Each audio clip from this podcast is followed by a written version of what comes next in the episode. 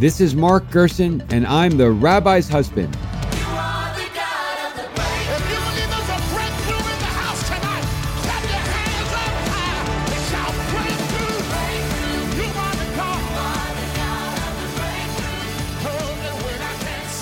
Hello, thank you for tuning in. I'm Mark Gerson, and I'm the rabbi's husband.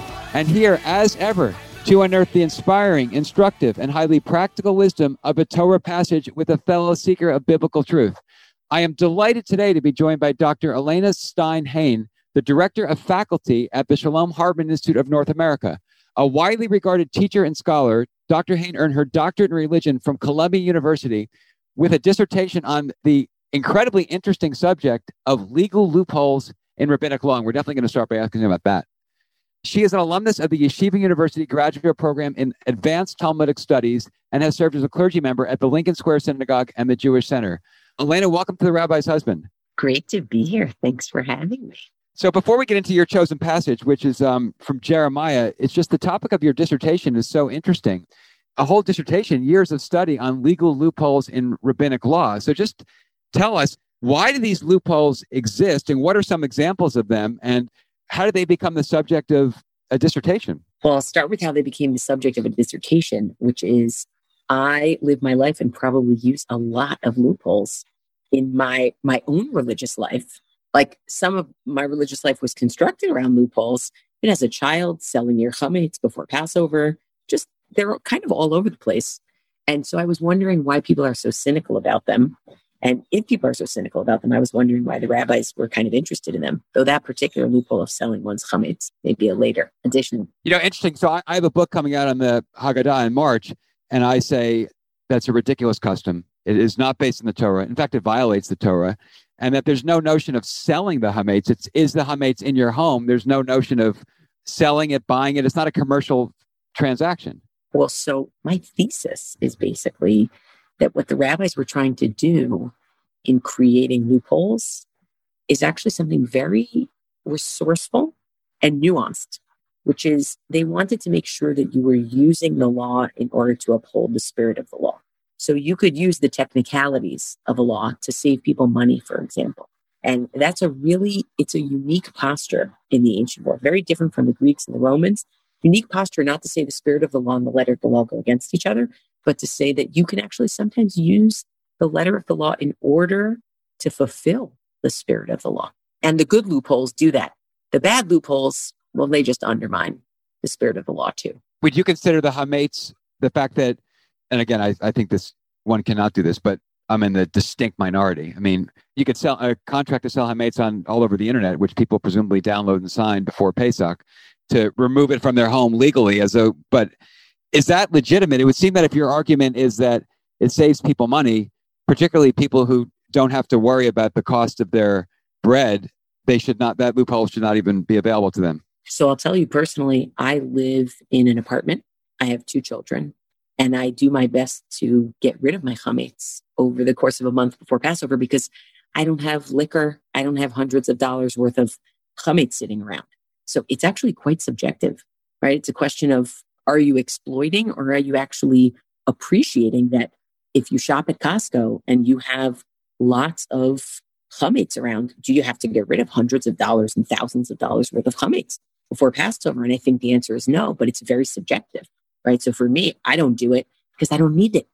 It's not saving me a, an incredible amount of money, but for somebody else, it might be something else. Right. There is a beautiful custom and a magnificent reason for the custom for burning the hametz on the night before Pesach and, and all that symbolizes. And when we have some contract that that is a loophole, we just viscerate that whole notion and deny ourselves that great experience. Well, I think there's a separate question of how do you actually continue to appreciate, honor what the meaning of the original law was, even when you're using a loophole. And that to me is a separate question and an important one. Yeah, very interesting. Well, I'm so excited to learn about Jeremiah from you. So let's talk about Jeremiah 28, which is your chosen passage. And please tell us what happens in Jeremiah 28 and uh, why it's so significant to you. Oh, it's so dramatic. I love how dramatic it is. The Babylonians were in the middle of like a slow conquest of Jerusalem. So at this point, when Jeremiah and Hananiah are arguing, the Babylonians had already sent an Israelite king into exile to Babylonia and sent a bunch of Jews into exile into Babylonia and had set up a puppet king. So Jeremiah has been telling the people, we're talking about the destruction of the first temple. And he's been trying to explain to the people, you don't understand. The Babylonians are going to come in, they're going to destroy the first temple, and they're going to do it because as a society, we've just gone backwards. We are pagan and we are not treating the poor right, and we are disrespecting the widow, and we're murdering just terrible, terrible things. And it's fascinating to watch as Jeremiah brings this message to people how much of a traitor people take him to be. Because what he's basically saying is, we need society to change, but I know that you're not going to change. So we should just accept the fact that the Babylonians are going to come in, they're going to destroy the temple, and we should just give up and give in to them. Because if you're not going to change, the politics are not what drives things. The morality is what drives things. And people think he's a traitor. They want to lynch him. I mean, literally, they think he's a traitor. And in this chapter 28, you find that he actually has another problem to contend with. It's that there are other people pronouncing themselves as prophets who are saying to the people, nah, don't worry about it. Just recite some Psalms and you'll be fine. Now, are they in Babylonia or Jerusalem at the time? They're in Jerusalem. Okay. And so Jerusalem's been conquered, and Jeremiah is saying this is not a political or even a military problem. This is a deep moral problem that is going to take us some time and prayer, among many other things, including, most importantly, action to help us get through it. Yeah, they're actually on the eve of the Babylonians destroying the temple. And Jeremiah tries to explain to them, You think your temple can't be destroyed? You think you're so strong? You think you're so mighty? I'm telling you, the core is rotten. And if the core is rotten, the Babylonians are going to come in, they're going to destroy, and you should just accept that because the work that we need to do is working on our moral core. And in 28, he has a showdown with himself and this other man who's saying, No, I'm a prophet. And you know what I'm going to tell you? Two years, the Babylonians will be gone. Don't worry about that. Just pray to God the Babylonians will be gone. In other words, there are people who are setting themselves up as leaders who are giving the opposite message of Jeremiah. So, what's the second guy's name? His name is Hananiah, son of Azur. Hananiah ben Azur. And he comes and says, the Babylonians are going to win, but it's going to be a quick two years and we're going to get it back. We don't even know if he thinks the Babylonians are going to win. He just says in two years, Babylonians will be gone. They'll be gone. You don't have to worry about them. But the temple hadn't yet been destroyed. So when Hananiah says in two years, the Babylonians will be gone, he's really sort of like literally this process that feels irreversible. He's saying, nah, it'll be reversed. Right? He's saying two years from now, everybody who went and was exiled to Babylonia, they'll be back here in Jerusalem. It'll all be fine. So it's even more uphill than expected. And I love this passage because here's Jeremiah. He's presenting a vision, he's presenting a kind of leadership where he says, you know what? Being a good person is hard. Being a good society is hard. Being a good Jew is hard. It's not simple. You're not going to recite some Psalms and everything's going to go away. You actually have to work on your relationship with God. You have to work on your relationship with people. You have to work on it. And here's this other guy who comes along, who, of course, everybody is going to want to listen to the guy who gives the easy version. And he says, nah, don't worry about it. Just pray a little bit. These Babylonians, they'll be gone in a minute. You're doing just fine. So who do people want to listen to? The person who says it's facile, it's easy, you've got this, or the person who says this is tough and there's actual change that we need to make. So the second guy is saying what Dietrich Bonhoeffer in the 20th century called cheap grace. Yes, that's exactly it. He's offering a cheap version of grace. That's exactly what he's offering.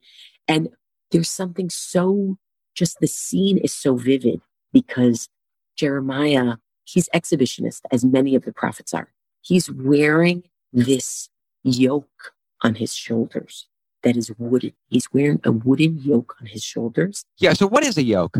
So, a yoke is like imagine seeing like oxen plowed. They would have something over their shoulders that would hold them together and would keep them in line and keep them moving. So he's wearing one of those. He's wearing that on his shoulders, walking around saying, Don't you people understand? You have to accept the yoke of Babylonia.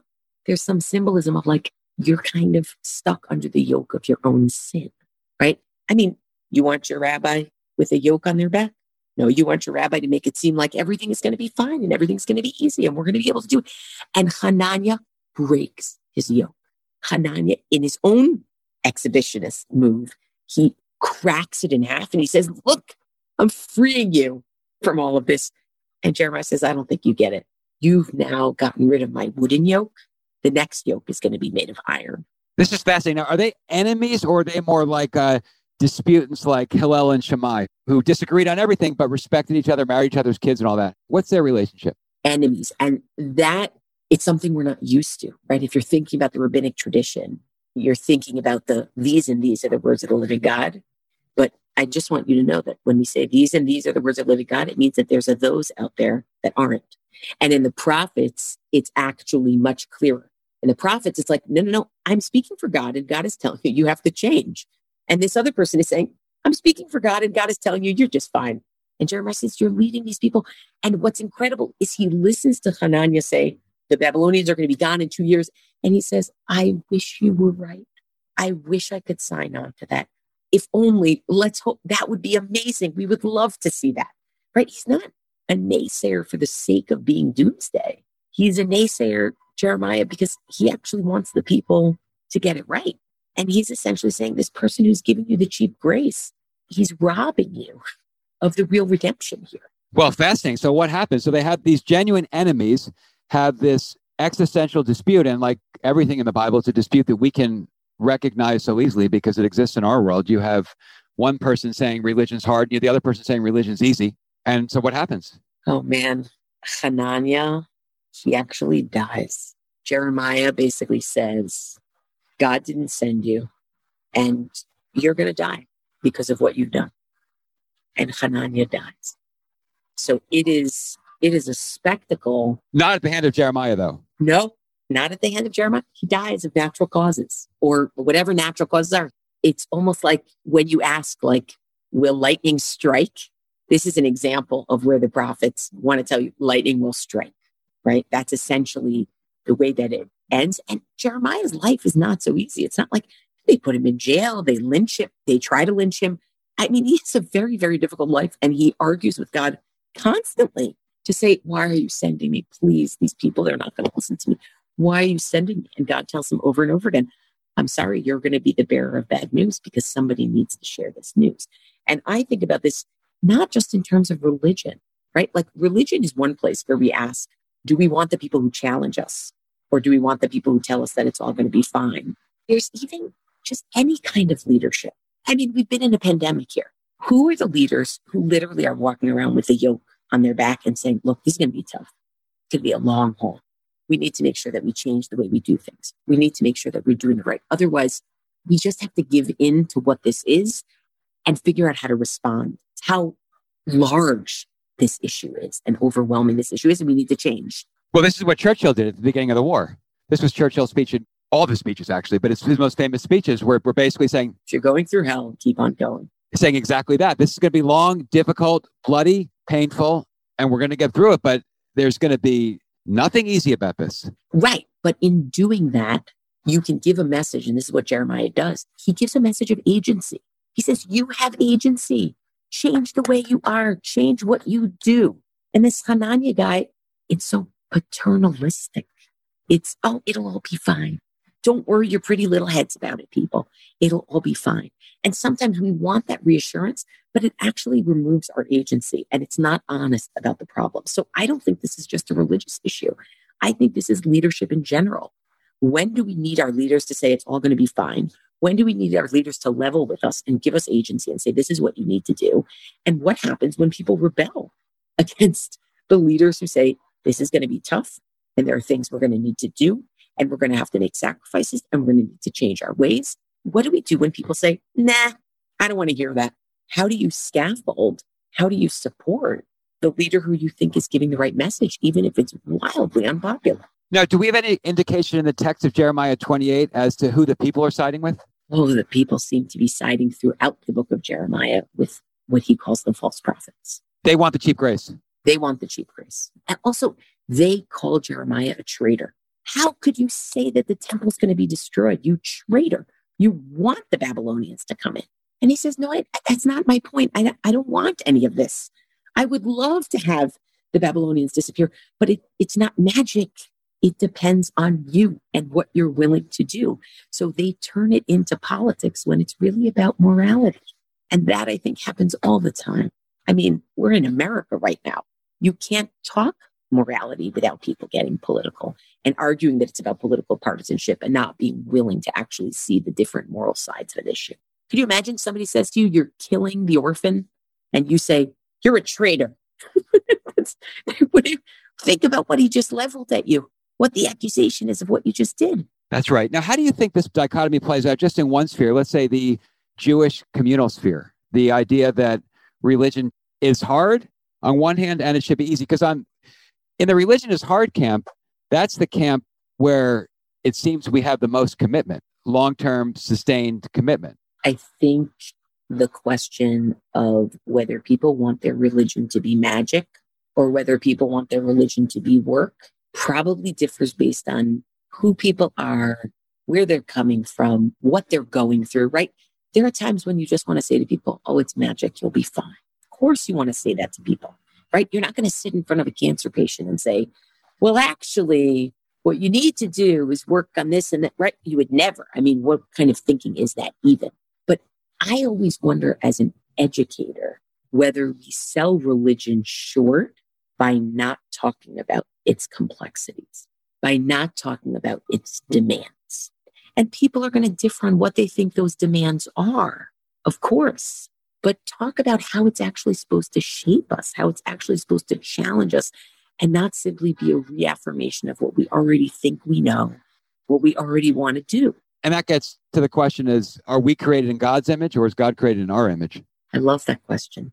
I mean, we are human beings with a tremendous capacity to justify anything. We can justify anything. Now, is there a real divine human partnership that's supposed to stand at the core of what Judaism is? I believe so. But how do you know when that partnership is veering too far in people just making things easy on themselves? And it doesn't matter what your denomination is. But I think one of the things you've taught us this morning is that the book of Jeremiah says it's very easy for people to gravitate to the cheap grace.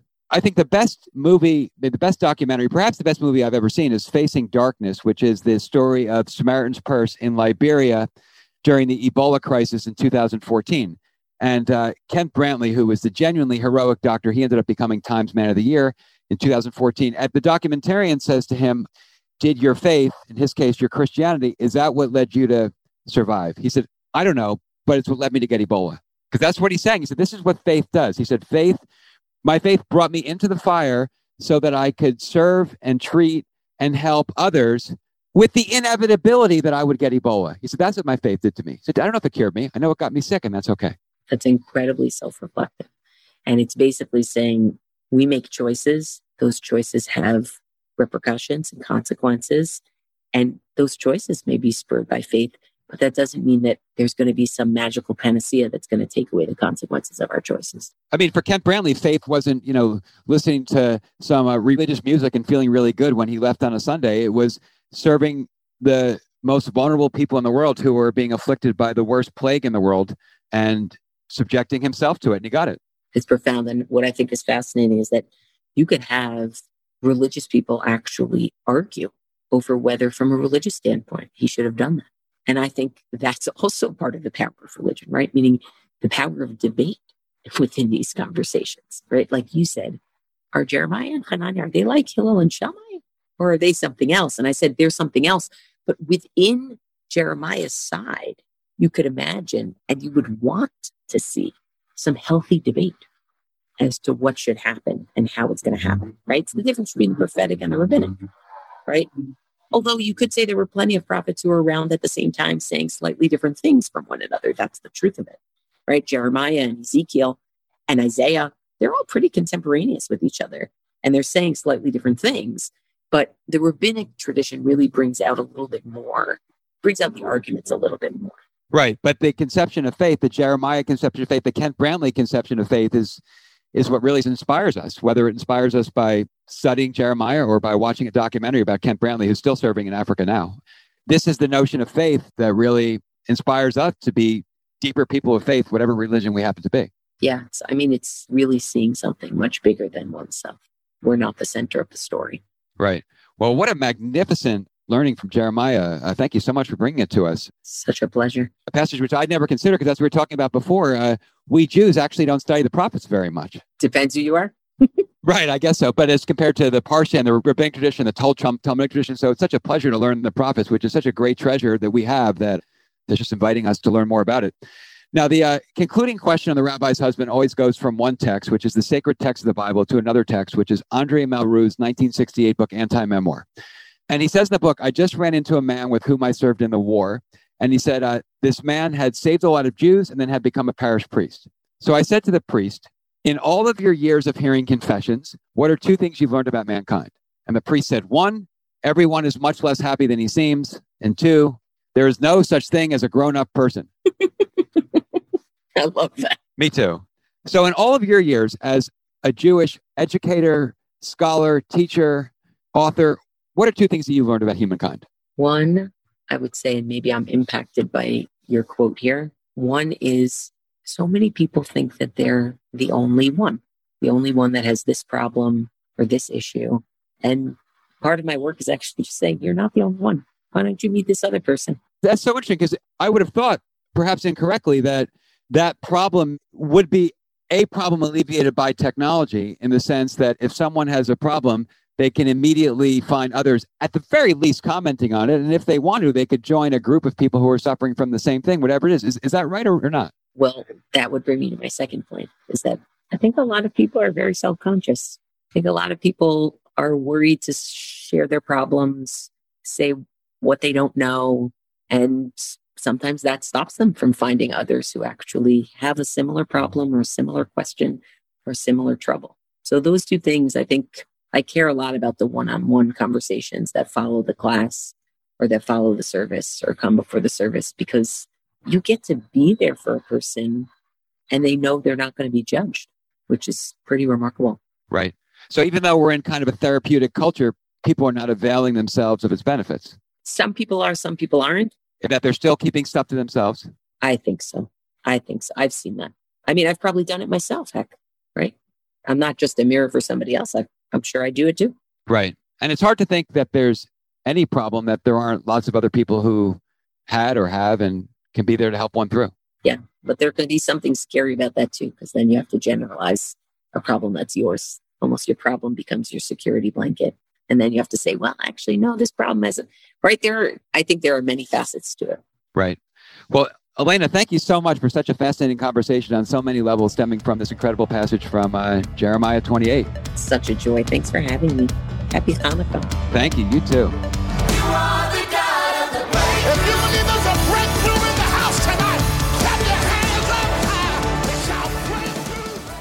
If you're enjoying this episode, I hope that you'll sign up for the Rabbi's Husband newsletter, which includes book giveaways from our podcast guests, my weekly column on Christian Broadcasting Network, inspiring updates from United Hatzalah and African Mission Healthcare, and a behind the scenes look at my upcoming book published by St. Martin's Essentials, The Telling How Judaism's Essential Book Reveals the Meaning of Life.